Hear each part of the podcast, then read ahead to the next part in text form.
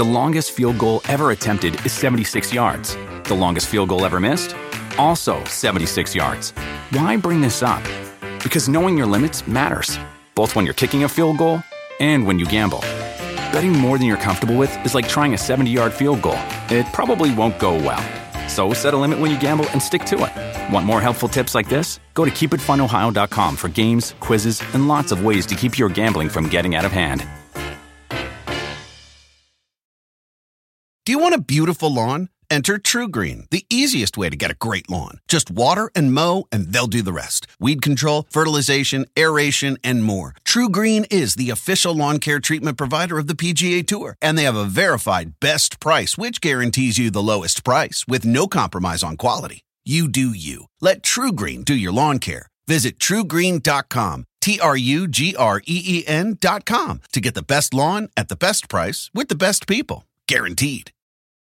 The following program is a podcast1.com production. He's a world champion wrestler, best-selling author, actor, and lead singer of Fozzy. Now, now he's rocking the podcast world. Marvelous. This, this, this is Talk is Jericho. Talk is Jericho, starring Chris Jericho.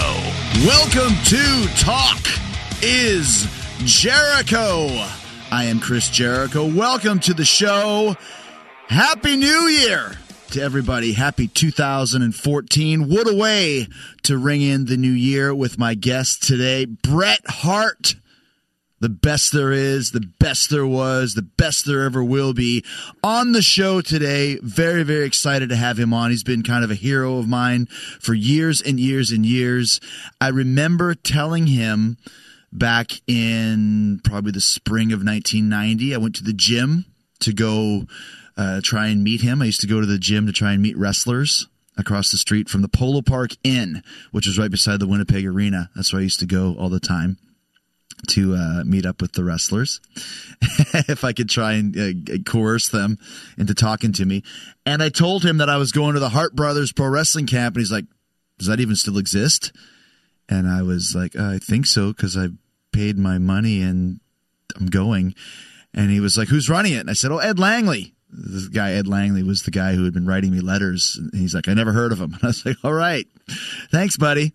That's a good way to uh, to start uh, my wrestling career with the guy whose uh, namesake is on the name of the school that I'm going to. Doesn't even know who's running it, that even still existed. But I did go, and Bret was always one of those guys that I looked up to. Got a chance to talk to him from time to time in the dressing room over the years. I haven't spoken to him in a while, and I'm very, very excited to have him on the show today. Number one podcast on iTunes and on Podcast One. Thank you for listening. I want to give a little shout out to, to Stone Cold Steve Austin. Thanks to Steve for hooking me up with this show with Podcast One and getting me going. Steve's a great guy. Just got a brand new show. I think it's called Steve Austin's Broken Skull Ranch, where only the toughest can go uh, do reality show tests and qu- quizzes. I don't know if they're doing quizzes, but Steve always has ideas going on. If you haven't heard his podcast, go check it out now. It's called The Steve Austin Show. And very good friend of mine, thanks to Steve. New Year's has come. Had a great party at my house with some of my friends from Calgary. Speewee came down from Calgary. I got to get Speewee on the show one of these days. Ajax came as well. I love having guys' uh, names, uh, nicknames for your friends. My nickname when I was a kid was Irvass. I don't know why. I think it's because I was I said ass a lot. Um, so they called me Irvass. Eh, better than my other nickname, which was Steel Wool, because I had really frizzy hair in the back of my head, and for some reason I used to try and straighten it and crimp it. Remember a crimping iron? That was that was awesome. Crimping. So I would put hairspray on it. I had I had like not long hair, but I was trying to grow it out, desperately trying to grow it out. So I'd put some hairspray in it and then try and straighten it with the hairspray in it. So I was just killing this poor hair of mine, like just killing, like crunching it, and it was like hard. Like how bad is that? Like hard hair at the back, and then it was over the course of the day, it would start to, um, you know, frizzify and end up looking like steel wool. So that was my nickname in high school, Steel Wool. Irvas with the steel wool. That's the type of stuff you'll never hear anywhere else, only here on Talk is Jericho. You got a question for me? Hit me up at Talk is Jericho on the Twitter. And I will maybe answer it. I'll be answering one later on in the show today. Did you have a good Christmas? Did you get lots of good uh, presents and prizes? I got Beats headphones that I'm wearing right now. Watch the beat. Yeah, boy. It's very, uh, very cool to have my own set of headphones. Since this is the Pod of Thunder, I am the Pod of Thunder and rock and roll. Yeah. Kiss is going in the Rock and Roll Hall of Fame. I'm so excited. I, I made a, a a pact with myself that I'm going to the Rock and Roll Hall of Fame ceremony at the Barclays Center on April 10th or 11th, I believe it is. I'm really excited about that. Great having Eddie Trunk on the show last week to discuss the inner workings of the Rock and Roll Hall of Fame. Somebody that's in the Rock and Roll Hall of Fame is Billy Joel. I got Billy Joel tickets, which was cool for Christmas, by the way. And I'm really excited because I'm trying to go see as many of these heritage acts as I can because I want, you know, you don't know how long they're going to be touring for. I saw the Stones twice in 2013. Oh, 2013. We barely knew you. And I saw McCartney. I saw Sabbath, which was cool. The only problem with Sabbath was on the side of the stage, they had these um, screens, video screens. And I took my son because I took him to the Stones. He had a great time. He loved the Stones. And I said, Do you want to come with me to Sabbath? He's like, Sure. I said, Well, you know, Ozzy swears a lot.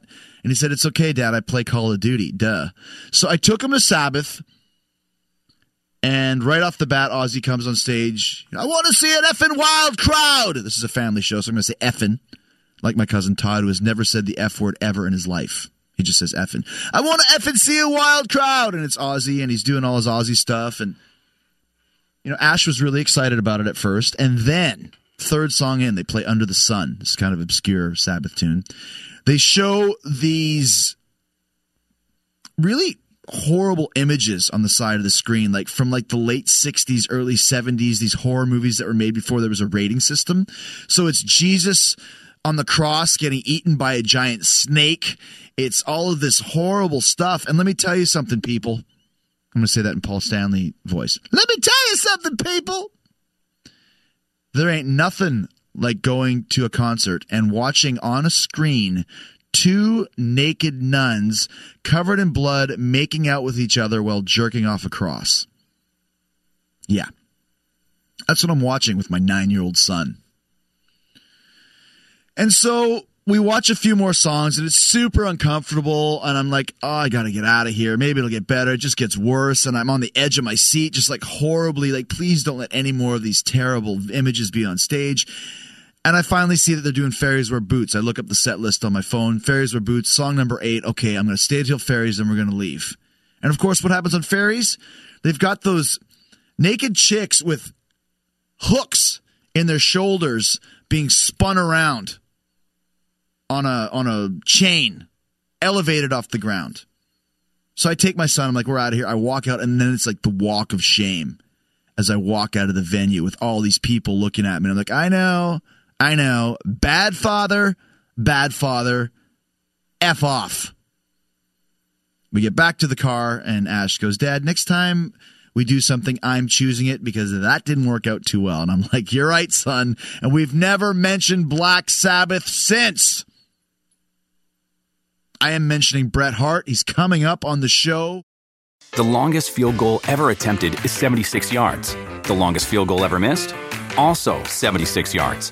Why bring this up? Because knowing your limits matters, both when you're kicking a field goal and when you gamble. Betting more than you're comfortable with is like trying a 70 yard field goal, it probably won't go well. So set a limit when you gamble and stick to it. Want more helpful tips like this? Go to keepitfunohio.com for games, quizzes, and lots of ways to keep your gambling from getting out of hand. It's time to get started with Talk is Jericho featuring Bret Hart. On the line right now, one of the greatest pro wrestlers of all time, made even better by the fact that he's one of Canada's biggest heroes. Bret Hart, right here from Calgary, Alberta. How you doing, Bret? I'm doing really good, Chris. No, it's good. I'm, I'm glad that uh, we get a chance to, to have a conversation, man. It's it's funny because we see each other from time to time, but it's usually backstage somewhere, and you get a chance to talk for you know five, ten minutes or something like that. But to get a chance to really uh, uh, have a good conversation, I'm really excited to to talk to you, Bret. You know, when I think about uh, like since I've known you, you and me have always had these little snippets of conversations, like we've met here and there. But we've always had some pretty interesting conversations, and uh, I look forward to talking to you about whatever whatever you want to talk about. No, yeah, it's funny because I was just looking. I mean, the last time I saw you was was uh, was briefly at the at the Montreal Comic Con, and I was just looking on your website and I see that you, you do quite a few appearances, and you're actually even doing uh, a spoken word tour in the UK coming up. Do you do do you keep yourself pretty busy, uh, still traveling around and appearing all over the country? I still try to get out there, especially um, you know, just for me, I, I spent so much of my life uh, traveling I don't like to be on the road too much. But at the same time, being basically retired means I got a lot of free time. And so sometimes, uh, you know, when I get a chance to, for example, go to England in a few months from now and do a little thing, it, it it's it gives me a chance to get out and have some fun again, and maybe see some old friends or family that I have scattered all around the world. And just you know, I don't I don't do that much traveling, but I do enough that uh, you know, especially uh, like some, some of the small uh, independent wrestling companies. I'll come out and do a an appearance or something like that. That usually helps uh, generate some attendance, so that you know, some of the young wrestlers that are working today uh, can wrestle in front of an audience. It's, so it's the only way you can learn is to wrestle in front of some people, and uh, you know, it's harder and harder for the independent small wrestling promotions across. Uh, across North America and Europe that, uh, that try to try to put on some good wrestling shows. And it's really hard to get people to come. Right, right. Now, for for example, when you're talking about going to the UK with the spoken word shows, have you done anything like that before? No, I'm not quite sure even what it entails. hmm You're telling me more about it than I know. it's But- funny. Yeah, I, I've done a couple of those before, and basically all you do is you just get up on stage and just just talk, just tell stories, and maybe people ask you questions or whatever it may be. But it's pretty much up to you. It's pretty much just do whatever you want to do, uh, just kind of engaging the crowd with some of the tales that you have from your years on the road. Well, I, then I have done a couple of those. Well, you know me as well as anybody that I can ramble on about a lot of stuff. I got, I got enough of my dad in me that uh, you know, you give me give me an hour and I'll wear your ear out. yeah, that's that's the funny story. I mean, it, it- it's it's it makes me laugh to this day, just how. Um, how critically acclaimed and how legendary Stu Hart is, not just as, you know, obviously a legendary promoter and, and, and performer, but everybody can do Stu Hart imitation. Everybody can do his voice. He's one of the most most imitated guys in the wrestling business is is Stu Hart. Well, I think uh, I can remember when I used to school. Everyone in my school can imitate my dad. You know, so he had one of those voices that was, you know, I'll say comparable to someone like John Wayne, where every once you could do it, everybody could do it. And he had a certain sort of, uh, I don't know, a, pa- a lot of pauses in his. Uh, Yeah, his cadence. yeah, there'd be a lot of ahs in there. and He'd uh, some take, sometimes it takes you five minutes to tell you something that was uh, he could have told you in a minute. yeah. I mean, how was that growing up with Stu Hart as your father? I mean, obviously you're you're one of twelve children, uh, and uh, and came were basically born into the wrestling business. Your dad was the promoter for Stampede Wrestling in Calgary, Alberta area, and all across Canada. You you pretty much have been around wrestling from the day you were born. How was that growing up with him and with all the cast of characters that you must have met just at a young age that were probably hanging around you uh, all the time? You know, the more I look back on it and sort of reflect on it, I think that it must have been a lot of fun being my dad. You know, he got into wrestling and uh, went down to New York and sort of working for Vince McMahon's father and the wrestling promotions back then. There was a guy named Toots Mondt that uh, took a shine to my dad and uh, kind of mentored him after that and kind of got it, steered him into the getting into the promotion up here in uh, Alberta. And uh, he came back from uh, been working in the New York area for about three years, where he met my mom and dragged her up to Canada and opened up his own wrestling promotion. And uh, you know, he always uh, always brought a certain toughness and realness to the wrestling that he had here. But he had you know a lot of the great characters and the champions of the 50s all came up to Calgary through his connections with Blitzmont. And Mm-hmm. so guys like Jack Dempsey would come up here and referee for my dad. And Wow. Gorgeous George and Antonio Rocca would come up. And so there was a lot of big names that came up here and suddenly were appearing in Calgary and Edmonton. And, and my dad, uh, you know, funny enough, he used to fly his wrestlers around in an airplane back in the 50s Oh, really? you know, they had a little airplane. They'd fly everybody around. It was like a great territory, and they made nothing but money in the fifties. My dad had I don't know how many Cadillacs parked in the yard by the time I was born.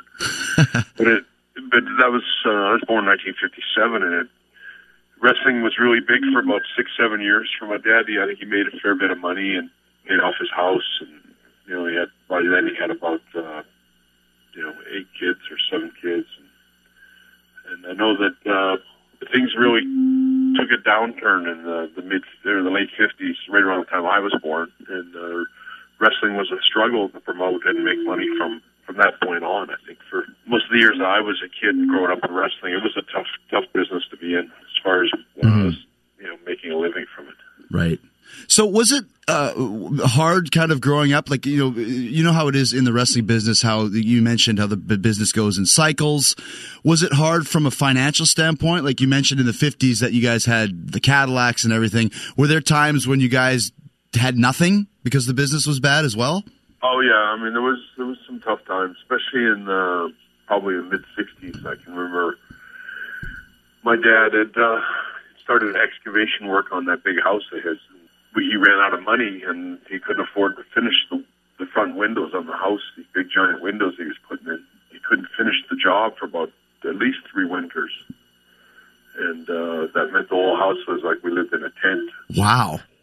And those, those years, I remember being the hardest. Like I remember, you, that's why I think the Harts have so many cats. Is you have to go to bed at night with about four or five cats under the blanket. And, uh, I mean, there was a fight at around ten o'clock at night to see who could find the cats. You know, was, I, I'm not kidding you. There, we'd have it was very cold. You could see your own breath in the room and stuff like that. And, you know, we went through some tough times. I remember. I mean, really, from the time I was born, just about till maybe the high school. Uh, my whole life consisted of hand-me-downs and uh, the two square meals I got a day at, home. You know, I got breakfast in the morning with my my dad. But always, my dad did all the cooking and cleaning and driving. And my mom never had a driver's license, and we lived out in the country, about ten miles out of the city back then. And Uh huh.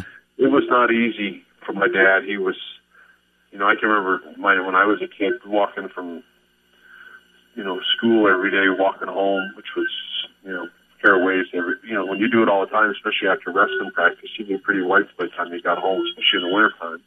Right. My dad, you know, he, he got up every morning about six thirty in the morning and made breakfast for everybody, and he and he come home and clean all the breakfast, clean up the kitchen and all the because of the, what it took to feed twelve kids, and then he would make my mom breakfast in bed, and then my mom would get up and uh, the day would start. But uh, my dad doted over my mom for most of her lifetime, took good, really good care of her. And, uh, Oh wow. she ran the business and ran the office and the phone calls and nurtured all the wrestlers and gave the talks when they needed pep talks and Mm-hmm. was a bit of a marriage counselor for a lot of them and cheer them up when they were depressed. And, you know, you don't realize how wrestlers are just like little boys sometimes. Right. Uh, lost men on their on the road to life, you know. And uh, anyway, so the wrestling. I think my mom and dad ended up in the wrestling. They ran a kind of a fun business, but I don't think they made much money on it. Eventually, the kid. My, I think my dad uh, did manage to put together a very unique uh, wrestling show and a wrestling uh, experience that uh, I don't think is is um, you know I don't think it's attainable today. I think wrestlers they dream about wrestling territories in their heads, and the, Cal- the Calgary territory is one of the fun territories that uh, nobody ever made ever made much money there in working for my dad, but everybody had a lot of fun. And uh, the one thing you learn to do is you learn how to wrestle. Right. And uh, that's what I think Calgary offered. The, the rest of my dad put on uh, with Ed Whalen doing the commentary on the shows um, in Calgary at the Stampede uh, Pavilion. It was just a very unique uh, sort of a. Uh, it was it was like a grand production that uh, that uh, a lot of other territories had similar type uh, um, sort of experiences, but uh, Right. Calgary was the. If I know you, uh, I'm not sure. how- I'm not sure if you were worked for my dad. I know you uh, were worked in Calgary, and you met some of my brothers. Keith uh, Yeah. Took some of your money, and uh, thank you for learning all that he could teach you. yeah, he he showed up one on the first day and and took our money, and then he, he also stretched me, put me in this hold where I thought he was going to snap my teeth out because I didn't. I think I asked him a question that he didn't like or something. You know, anybody have any questions? And I asked him like, how many how many matches have you had? Well, I don't know. Well, why don't you know? Didn't anybody ever make a, a record of that or something along those lines? And he got mad at me and stretched me, and then we never saw him again for the rest of the time. But the thing that was cool was that there was a, a book like, like uh, that Stu had written, or he had written some some training, uh, you know, some training notes down, or kind of some ideas on how he would train guys, or something like that. So we had we had some at least some Stu Hart esque like drills and stuff like that. But other than that, there wasn't really a lot of Harts involved in the Hart Brothers Pro Wrestling Camp. But the, Yeah. the thing that was Well, cool. they- I was go- I was going to say the thing that was cool about Stampede Wrestling, though, uh, about what you were saying earlier, is it was a real mix of uh, American style, Japanese style, English style, Mexican style. It was kind of a hybrid of all those things uh, because of the different talent that your dad had brought in to work there. Yeah, and you know there was a lot of guys that, that came up to work for my dad that uh, you know from a wrestling standpoint, from an American wrestling standpoint, were unusable. Like they were Puerto Ricans that couldn't speak English. There were Japanese guys that couldn't speak English. There were Right. British guys that didn't have any kind of. Um, they didn't want to bring English guys into the states. Uh, so you end up a real, real interesting sort of crossbreed of different wrestlers. But also, you know, the best thing about Calgary was the age. You know, you ended up with a lot of old timers, Uh huh. guys like John Foley and Bad News, and a lot of old timers. And then you end up with a lot of um, young kids that are all like eager to learn. And when you get the old timers and the young guys together, you get this sort of chemistry of guys that learn how to take care of the old guys, and if the old guys teach the uh, young guys Right. how to how to work without uh, hurting each other. And it's uh, it's a real uh, passing of the torch. I think that's what I loved about Calgary, and I think that uh, people didn't recognize till after they came here how much they learned. You, learned a lot. Yeah, it was like a good hockey team. You had a crop of rookies. You had the the the middle of the road guys that were kind of, you know, like you said, kind of the, the seasoned vets that could teach the younger guys, and then you had the stars. Uh, and there were a lot of guys in Calgary. Like I remember even from when I started, I never actually worked for your dad, but they, of course, the remnants. I think Stampede closed about six months before I got in the business. But when I got there, there was still guys like Johnny Smith and Greg Gama and uh, Jerry Morrow. To me, was one of the best guys that that worked in Calgary that never really made it. I mean, he made it, but never made it in the big leagues. And I'm sure there was a lot of guys that were there like that when you were first starting out as well. They're all guys that could school you. Like Jerry Yeah. Morrow, maybe was the greatest seller. You know, he could sell better than any wrestler I ever watched. Like when he like kicked him, you'd th- you know you'd want to cry. Right. he was so um, brilliant that at making the guys that he worked with, and people recognize that or or remember that today. But I remember it. Yeah. These guys like Jerry Morrow made made a million other wrestlers, and everyone forgets about them today. But Right. there's guys like S.D. Jones and WWE and Rick McGraw and a lot of guys that uh, you know that that lay down for a lot of guys and made a lot of guys. And Jerry Morrow was just one of those guys that, like you said, he's uh, with the, maybe one of the greatest of all time. Like came to actual real wrestling, you know. I, I wrestling. agree. I agree, and could do anything. And uh, greatest backdrop too. He still to this day took such an amazing backdrop, and like you said, was good for a young guy. He taught he taught myself, you know, Lance Storm, guys like that, quite a lot um, because he had the experience that we didn't have. Now, when you were in Stampede, when you first got into, who who were, your favorite opponents that you worked with in in Stampede, kind of in the early years of your career?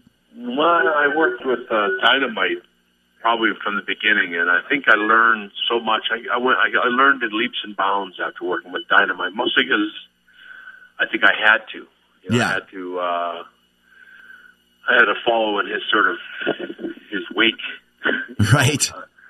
But uh, Dynamite, I had some really good matches with in the beginning. I think um, once I finished working with Dynamite for a, a sort of a length of time, I think I got a got my confidence up, and b I, uh, I my work picked up a lot. I've learned a lot in the last couple months and started putting together better matches and more interesting uh, thoughts into the finishes and stuff like that. I think that was one of the things I really maybe helped me with my career was that, you know, when I used to work for my dad, there'd be like nine matches on the card, so there'd be maybe 18, 20 wrestlers in the in the two vans that we would use for different shows. Uh-huh. I would get to the building often late, you know, but anyway, we'd end up there, and uh, I would have to come up with uh, nine different endings to nine different matches and tell everybody what to do.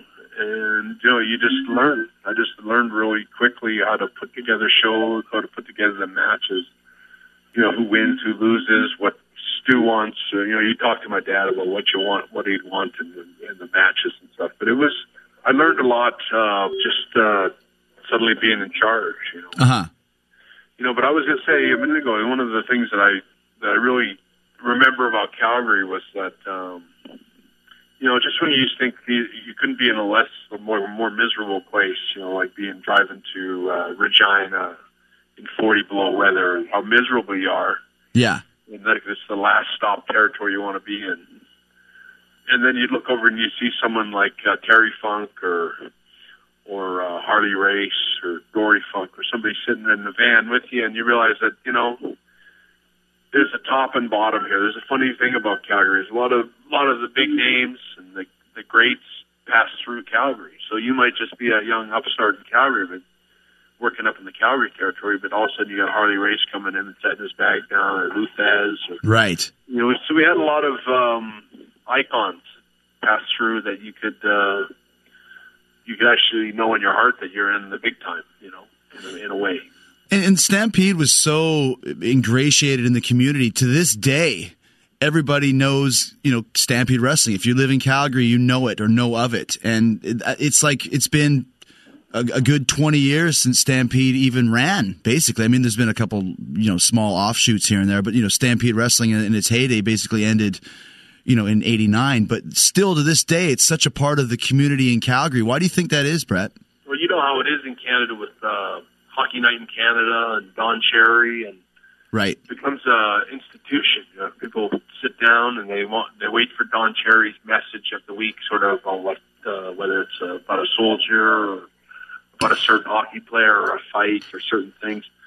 And you know, in back in the when I was a kid, you know, you you turn on the TV in the afternoon, and you're probably one of the kids that did it. You know, you turn on and you wait for Stampede Wrestling to come on, and Yeah. uh, Ed Whalen, and uh, you wait for the whole show. And a lot of times it was if you went down to the shows, you try to be on the back side of the camera where you wave at the crowd. Yeah. I remember just wait watching the show so I could see myself at the end and go, "There I am," you know.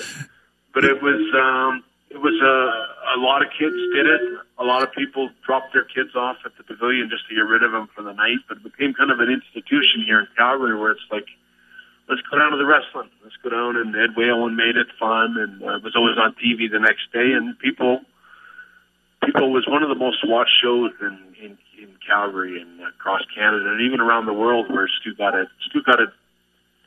Funny enough, I remember wrestling in Dubai back in the '80s when nobody ever heard of me, and uh, I remember I did a press conference and for Inoki's office, and oh, the only guy they knew was me, and they've been watching Stampede Wrestling for years, and they'd seen my dad, and they knew that I was his kid, and Really? In Dubai? and I, they asked me all at the press conference. They only asked questions to me, which kind of Inoki was not too. You know, the, it was just kind of a funny thing. And I remember went out and I wrestled Tiger Mask, and he went over, and I put him over one, two, three. Uh-huh. I kicked out on three, and I got up and made a bit of a protest that it was only a two count Uh huh. and the whole crowd went crazy, and they ended up having to reverse the decision, and they angrily put me again in a rematch with uh, Tiger Mask the next day to appease the crowd because they and I was worked totally heel the whole match, and they still cheered me. And uh, Right. just a funny, funny memory. But I know that that was all from uh, working, uh, you know, from people watching Stampede Wrestling and my, the legendary sort of Stampede Wrestling and what my dad did. It's a, what made Von Erichs had a similar thing in Israel. yeah, I had heard that. And it's funny. We were just in Dubai uh, a couple years ago with WWE, and there was actually a Tim Hortons there. Maybe the Tim Hortons was there because of Stampede. They love Canada. You know, I remember that whole uh, that whole Canada U.S. thing I had with WWE back in the in the '90s, But I remember going over to Bahrain and they had sewn together a Canadian flag that was, I don't know, about 30 feet tall. Uh-huh. They were holding it out in the stands. And, you know, you can't even find a Canadian flag, let alone one. They, they made it on their own and sewed it together. And I remember thinking, that's pretty cool. You know, who would think that they would make a Canadian flag all the way over here in uh, Bahrain or wherever? Right. I mean, it was a huge flag. I think I got a video of it somewhere in the crowd. But it was just like, you know, good to have Canadian flags everywhere. yeah, the, the the power of TV. The longest field goal ever attempted is 76 yards. The longest field goal ever missed? Also 76 yards. Why bring this up? Because knowing your limits matters, both when you're kicking a field goal and when you gamble. Betting more than you're comfortable with is like trying a 70 yard field goal. It probably won't go well. So set a limit when you gamble and stick to it. Want more helpful tips like this? Go to keepitfunohio.com for games, quizzes, and lots of ways to keep your gambling from getting out of hand. Talk is Jericho. So we're talking with Bret Hart here about the early days uh, of his career in Stampede Wrestling in Calgary. Uh, what led you to finally get the call to go work for, for Vince in the WWF uh, back in, I believe it was 83 or 84? And did you have any intentions of working for, uh, for WCW or NWA at the time, or was it always WWF for you? Um, you know, I was right on the on the on the cusp of that whole thing when it just started to happen. Uh, Vince had sent up George, George Scott his his right hand man back then, and said uh, to work out a deal where they bought out my dad's territory, which they did, but they never paid for it. Really? They never paid him for it? Never paid him a nickel. Oh, jeez. They uh, took over his TV and he sold him the business, but he never got paid. But uh, anyway, I was part of the deal. I didn't. Know it was actually even part of the deal, but uh, they had said something. They were going to hire me and some of the others. They were thinking of hiring us, and they wanted us to come down to New York. And I remember I had a specific conversation with George Scott. First time I met him, I said, I, I don't really want to go down there as to be a job guy. hmm I said I'd rather just go to Japan, and I just didn't want to be a job guy, you know, like a squash guy. Right. And he said, No, no, no, no, you're not going to. You'll never be that. You're going to be a top guy. You're going to work with all the top guys in the main matches, and we're going to. We got big plans for you. And I remember at the time, kind of rolling my eyes and going, Yeah, are you kidding me? New York City, the big time, like it's all. Back then, there was the giants of wrestling Right. It was a big man territory, and uh, they worked slow and methodical, and you didn't care how good you wrestled. It only mattered how big you were. That's how I remember New York back in the '70s. And uh, but at the same time, they, that's what they told me, and it's like, okay, you know, uh, I remember going, well, I at least got to try. You know, I should go and check it out. My dad had sold him the business, so I had nowhere to go other than Japan.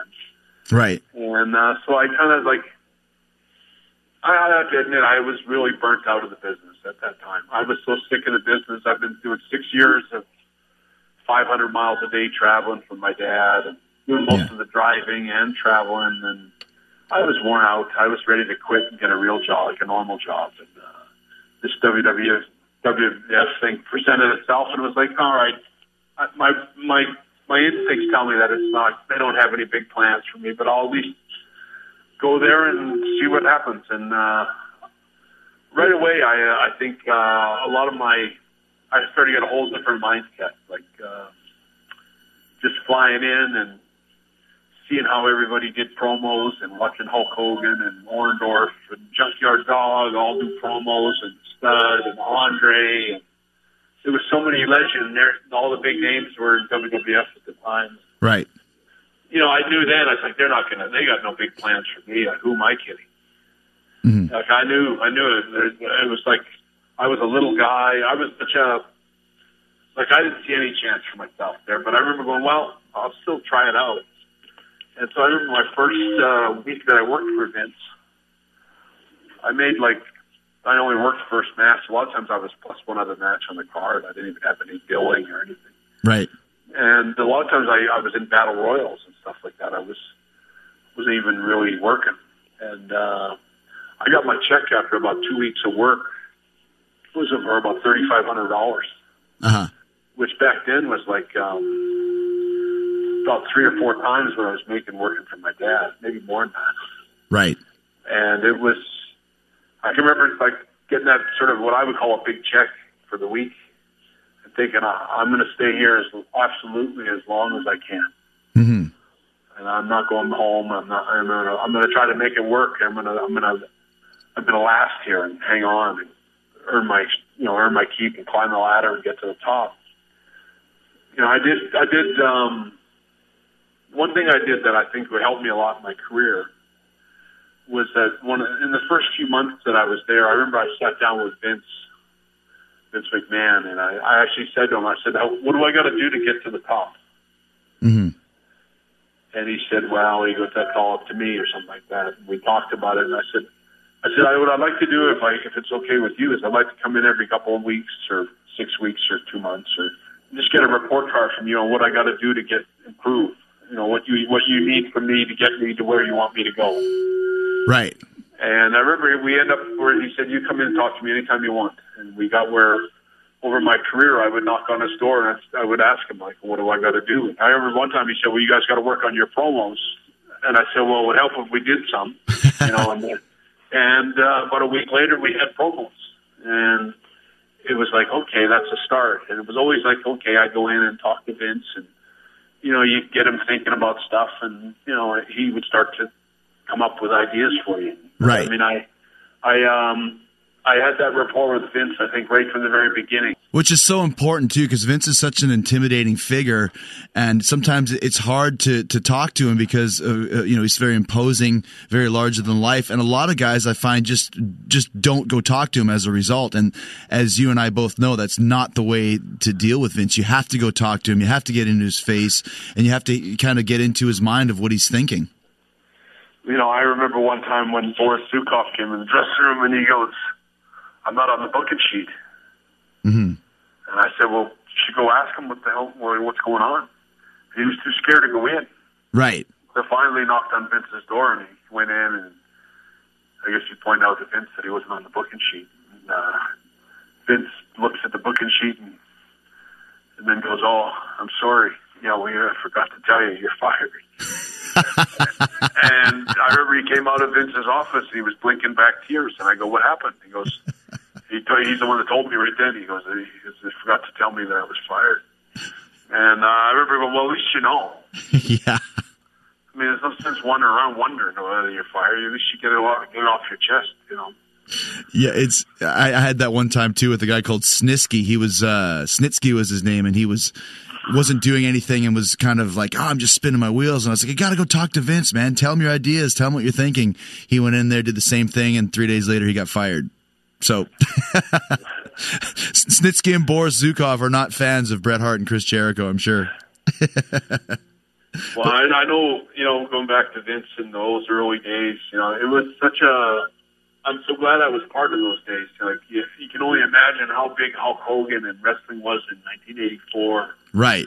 I mean, I was there watching that whole thing in the beginning, and um, it was just huge. It was just huge. All the wrestlers that were working for Vince back then, especially the big name wrestlers, like he had the main event attractions and some of the biggest stars in wrestling at that time, Yeah. all under one roof. He had uh, some of the main stars from AWA. He had all the best guys from Crockett's territory. He had all the the big names from Louisiana and you know, it was including Andre, and it was just a very uh, like I remember watching the cards and well, these would be super cards anywhere else. But uh, in those days, they didn't draw very well in Calgary. Oddly enough, I remember when they come through Calgary those first few months that they took over from my dad. Probably why they never paid him is they were really took a bath here for a long time. Yeah. And then, of course, my brother Bruce got in his head that he was going to start up his own wrestling company when Vince went out of business because he was counting the days down to WWE was going to fold here. And so Bruce started making plans for his own sort of comeback of Stampede Wrestling. And uh, I think uh, that whole thing went, he, he was in business, I think, for one week or something like that. But uh, Right. that was enough for Vince to go, well, I'm not paying him. Know, I think anyway. That's my dad always thought is that it was because of what Bruce did. Yeah, yeah. Well, I mean, I think, like you said, at that point in time, the, the Stampede train had kind of ended. But you know, you're talking about starting with the WWE when, when Hogan was at his peak and all that sort of thing. Your road schedule at that point in time was absolutely insane. Uh, what, what, exactly was it? Was it like 20 days in a row, two days off, or something like that? It was. It, I know it was just a horrible, crazy schedule. It was about for me. It was about 30 or 40 days or 50 days. Wow. And I'd get maybe four or five days off. And then it, there was other gaps. Like I think my record back then was uh, 70 days in a row. In a row. Oh my gosh. And then I came home for like two days or three days and went back on the road for 68 days. And I remember that, that was sort of normal for me. Like it was like I was just gone all the time in a different city. Neidhart used to go home. I would stay on the road and work single matches, and then Jim would come back from being home, and I would just keep on the road. I'd just keep going and keep going and keep going. I remember I, I got so burnt out. There was a few guys like that. Sheik was another one, and uh, uh, just guys that just never. I don't think they had a home life. I didn't have much of a home life. It was hard for me to get home. Sometimes you you right. go back to Calgary from uh, Newark, and then you'd have to turn around and fly right back. You know, sometimes it's easier just to stay in Newark for three days. Uh, what, like was Hogan on that schedule too? Um, nah, Hogan. Hogan right away was uh, maybe in the beginning, beginning, but he, he uh, never had the schedule that the rest of us had. Yeah. Uh, there was a time once the wrestling really sort of exploded there after I'd say after WrestleMania one, I'd say Hogan had a limited schedule where he. It was still a pretty hard schedule. He didn't work the little towns so much anymore, but he was right. He was doing all the big cities, one city after another, and wherever. If Hogan was uh, in Detroit, you were on the same card. You got a. You always got a, a really good paycheck. So whoever was on Hogan's card made a lot of money. Because there was like A shows, B shows, and even some C shows at that point, correct? There was A, B, and C every night, three shows a night. Wow. All the time, every seven days a week. Like it was just never ended. I don't remember. I don't remember guys getting days off.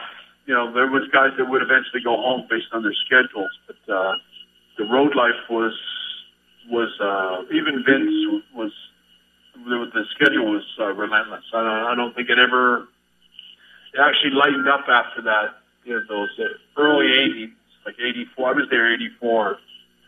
I would say 84 to about 89. Yeah. the toughest years of that schedule. I, I think it was easily uh, 300 days a year for almost everybody. And, wow. uh, and then after that, it wasn't much easier, but it, it was a little easier where we go, used to go 14 days on, three days off, and then we go three days on, three days off. So it was sort of one long trip and one short trip. A short one, yeah. But, so um, it was a tough life.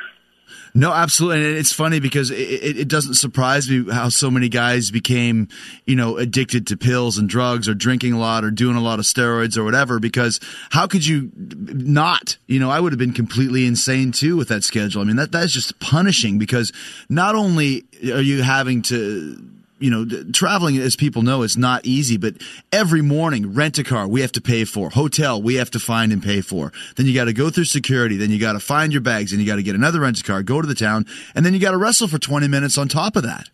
And go to the gym. And go to the gym as well, exactly. And the ta- gym and the tanning beds. And then they had a dress code there for a while, which was wow. insane. They had a dress code where you had to have a suit and tie to get on the planes. And if they caught you, they'd fine you. Oh my gosh! It was it was it was crazy. Uh, that, that that whole life. The only way you could, you know, when you talk about the drugs and stuff. Yeah. You know, I don't know how guys did it that weren't on drugs.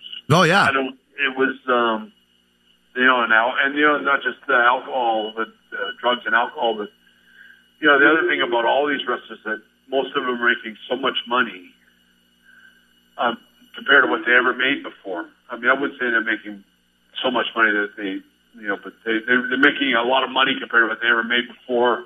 Yeah. Like Iron Sheik. They're making uh, you know, millions of dollars or half a million dollars a year with no education. Some of them can barely read and write, and they got to, you know, put this money away and invest it. And mm-hmm. No one ever schooled anyone what to do with the money they made, and uh, a lot of wrestlers, you just, you know, you see a lot of tragedies out there today. It's because no one ever you know, sat down with these guys and helped Right. them. Uh, like, this is what you got to do. You got to put so much money away for the rainy days when you're finished, and someday when you retire, and RSPs and blah blah blah blah blah. You know, I feel so bad for so many guys that made so much money, but nobody ever schooled them. Yeah. That's a good point. No one ever told them what to do. And also, you know, when you're young like that, you think it's going to last forever. And, you know, no pensions.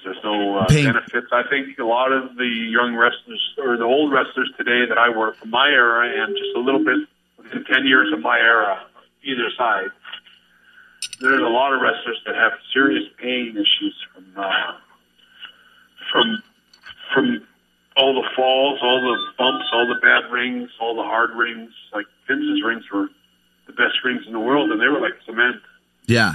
and uh, you know there, there's a lot of people that are don't have money for for hip surgeries and all these replacement surgeries that uh, that we all find in that wrestlers need as they get older. I've gone through two knee replacements now and two hernia operations since I retired, and I know that. Uh, you know, thank God I live in a country where we have health care and, uh, you know, Yeah. socialized medicine, and, and I don't, you know, I can get those kind of surgeries and it doesn't cost me anything. It, isn't it kind of scary? Even scary when you think about it, because I mean, you worked hard, but is, but you think of the guys that are doing like all the flips and all the dives, and you know, I mean, what's going to happen to some of the performers today in 10, 20 years? How bad are they going to be off when you had to have knee replacements and Hogan had to have knee replacements and hip replacements? I mean, you were a very smart worker. Imagine somebody that's been crazy with their bodies, what they're going to be going through. Well, I see it more and more in myself. I mean, I, I, I, uh, I'm, I'm, I'm paying for all the falls I took, Yeah, and I think I noticed it in Shawn, Shawn Michaels last time I saw him, where he's moving a lot stiffer and harder. And right. And I see it, in Mick Foley, you know, he's got all kinds of uh, sciatic back pain and Yeah. problems with this and that. Piper and Hogan's had two hips replaced. You know what? You could just look around, and Duggan Dyke just had uh, some kind of surgery, and, and all these wrestlers are having to go through this uh, replacement surgery, or you know, to fix all these all these injured limbs and body parts. And, you know, nobody's paying for it. Nobody nobody thinks of all that stuff when they're Right. know, but uh, I- you know, I, I wouldn't know what I don't know how much. uh, You know, I, that would have been a great burden to me if, to have to have paid for all my medical expenses last uh, ten years if I lived in the states. It would be a very expensive uh, bill at the end of it. Oh, absolutely, absolutely. How, how do you feel now? Are you feeling okay? I feel pretty good. I got a lot of, uh, like I said, I pay for a lot of little aches and pains. I have a lot of um, problems, well, one issue problems. I I had two knee replacements, so my knees are a little stiffer, and, uh, and because of the problems I've had with my knees, and probably with my stroke on my left side, I I tend to uh, uh, put a lot of weight bearing on my left foot, and I've got some arthritis or pain issues in my foot that I'm still kind of getting corrected. But um, on the overall, I'm pretty good. I, I, um, I got my mind anyway. Right. Yeah. But uh, for all the, you know, all, I remember wrestling fans that always say, "Doesn't that jumping off the second rope doesn't that kill your knees?" You know, Yeah. and it's like, yeah, it does. And I could say it was all, you know, with great sort of. Um, I thought it's it dawned on me that yeah, I made a huge sacrifice, all those turnbuckles and knees. Yeah. You You know, know. I, I, I live in a lot of pain, and I know, you know, one of the things I remember getting from Lanny Poffo when uh, Randy died, Macho Man, Mhm. was that he told me that Randy was in so much pain. He was racked with pain for a long time. His body, everything hurt. His knees hurt. His shoulders hurt. His hands hurt. His neck hurt.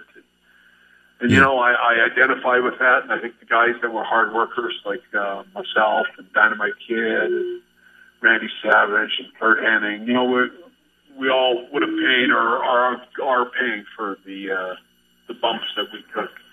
Yeah. The rings were a lot harder in my era than they are today, and uh, you know, I think right after I left WWE back in 1997, they changed all the rings almost within a week or so of my leaving. And uh, the rings were much better from that point on. Vince had the best, really bounce. His rings are much bouncier and uh, much softer than they were back in my era. Yeah, well, they they definitely are taking those precautions to, to do that. It's it's interesting. They're even having the guys train now with helmets when they're when they're learning how to work. Like when they uh, down at that NXT um, at the uh, training center they have. They have guys wearing kind of like a little, I don't know what the kind of helmets exactly they are, but it's interesting how they're really trying to um, upgrade the whole system. But sometimes I wonder if that's even possible. Wrestling's wrestling. You're always going to have that that element of, of the wear and tear on your body for sure. Well, you know that uh, one of the big issues that's coming out now is all the concussion damage from. They see in hockey, football, and even baseball now. They're talking about concussion. You know that makes makes me wonder is how much brain damage does do the, do the wrestlers put themselves through. And you know, I tend to I do got to ponder it because uh, you know, and you can, you would be a good guy because you've met a lot of old timers and stuff. Your through your life as a wrestler, and we both know that we meet a lot of old timers in the dressing room, and most of them are, uh, you know, they're pretty clear headed and. uh you know, they can talk to you about stuff. You know, I I I find that wrestlers are all pretty sound mentally. You know. Yeah.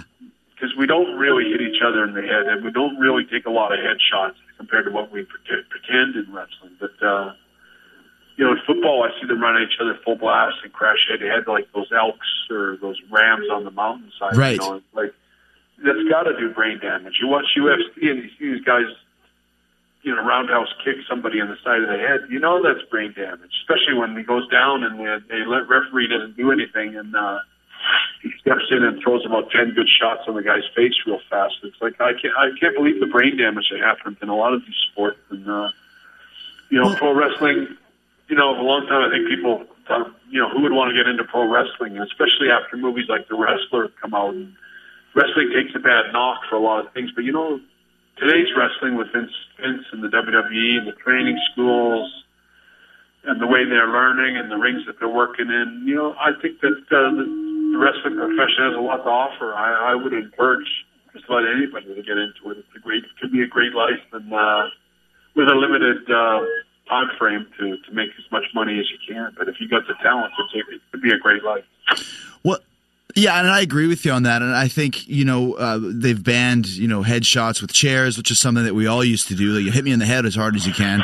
But it's, it's interesting when you're talking about the, the, the brain damage and, and they're talking about how the, the brain is solidifying. I mean, I have no doubt that was one of the issues with, with, with Chris Benoit and, and leading to what he did. I, I think that he had the, the the extreme version of those, like the they're talking about the the, the concussion syndrome, the, the hardening of the brain, all that sort of stuff that they're just finding out about now. I think that's what what happened with Chris. Yeah, and you know the the sad thing is they can't do a lot of those tests on your brain until after you're dead. You know, so Right. they can't tell if you got that. Uh, you know, where your brain. Like I Yeah, it's called tau. The the hardening is called if you have tau, T A O in your brain. Apparently, I think is what it's called. Yeah, I know Chris. Uh, they said his brain was like cereal, like mush at the end. Yeah. When they, when they did the, the the slides or whatever of his brain tissue. I mean, it was just so. Um, it was like a really severe Alzheimer's patient. Right. And you know, you think about that, climbing up on the top rope and doing that headbutt he did. Just uh, aside from everything else he did, Yeah. we just do that headbutt every night, rain or shine.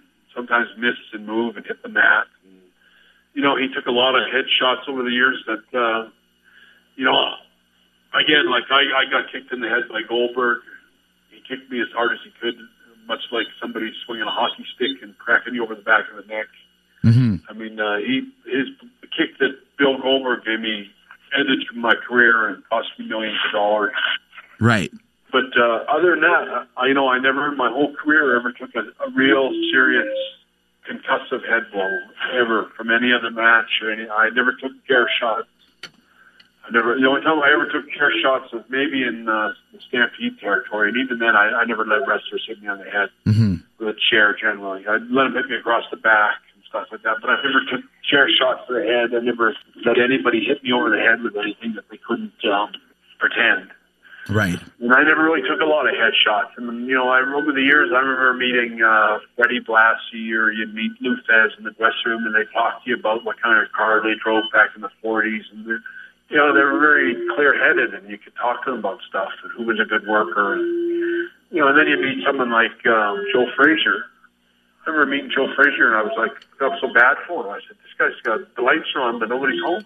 Someone took his brain out. Like he doesn't even. He's just kind of smiling like a like he had no brain. you know? Yeah, totally punch drunk, and I, you know, Ali has that. Uh, when I met Leon Spinks, it was like that. So I mean, there is obviously the difference between boxing and wrestling in that in that respect for sure. And I think you're seeing a lot of the football players got the same thing, Yeah, and they and they don't see a lot of the big heavy football players don't live past fifty, and so there's there's a lot of concern that way. And uh, you know, I wonder what what um, pro wrestlers from our era and the era behind, you know, the last from the '70s and the '80s, whether they got any kind of um, legal action that they could take to get uh, benefits stuff like that. I don't know. Well, it's like you said, the WWE is definitely uh, focused on that and, and definitely made some improvements as they needed to. Yeah, well, that'll be a bigger issue in in all sports pretty soon is uh, concussive uh, head injuries because there's nothing more valuable than your head. You only got one. You only got one brain. So you can go get another one, or you can get a transplant. At least not yet, anyway. We're not done. We've got so much more to talk about with Bret Hart. He's going to come back next week. And this week, I'm still going to answer one of your questions. It's not too late to get one in. Just hit me up on the Twitter at Talk is Jericho. But make sure to use the hashtag TIJ questions. That way I'll be able to find them, leaf through, and if I like your question, I'm going to answer it. Like I said, Bret Hart will be back next week. We're going to talk about his time in the WWE, uh, breaking apart as a single star, becoming the world champion. What he thinks of Vince McMahon nowadays, what he thinks about Shawn Michaels nowadays, and what he thinks about WCW and Eric Bischoff. And trust me, he does not pull any punches. I'm going to answer one of your questions next. What do you want to know? Like I said, hit me up on Twitter at Talk is Jericho. But before we do this week's question, let me just say thanks for clicking the Amazon banner every time you do your shopping. I know we just finished up with Christmas. Tons and tons of presents were bought via the Talk is Jericho portal. I want to thank you for that. Continue to help me support this show. Continue to help me to be able to do this show for you for free to keep the lights on, to keep pen in my hands, to keep the ink in the pens that I'm using to write all of this interesting information. I just got some beats so that I can deliver a quality uh, show for you. That costs money. So just go to podcast1.com, click on Talk is Jericho, and then hit the Amazon banner. When you do that, Amazon kicks a little money back to the show so we can keep it going for you. That's right, for you every week. You still get the great Amazon prices and experience on whatever you buy. You don't have to pay anything extra. You're just helping out your favorite podcast, Talk is Jericho, while you do it. You're just helping out the pot of thunder and rock and roll. Yeah. So when you do it. So hey, here's an idea. Bookmark it so it's easier to find. Go to podcast1.com, click on the Talk is Jericho show page, and add it to your favorites. Do it now. Do it now. Are you going to buy a Bret Hart uh, DVD? Go to amazon.com via podcast one. Do it. All right, it's time for the Twitter question at Meckleth. M E Q L E T H, Meckleth, Me- Meculeth, asks, How is book three coming along? The good news is it's coming along splendidly. I'm almost finished. Basically, we have um, the fifth draft going on right now. How it works is, is you do, first of all, I, I come up with all the ideas of what I'm going to write about.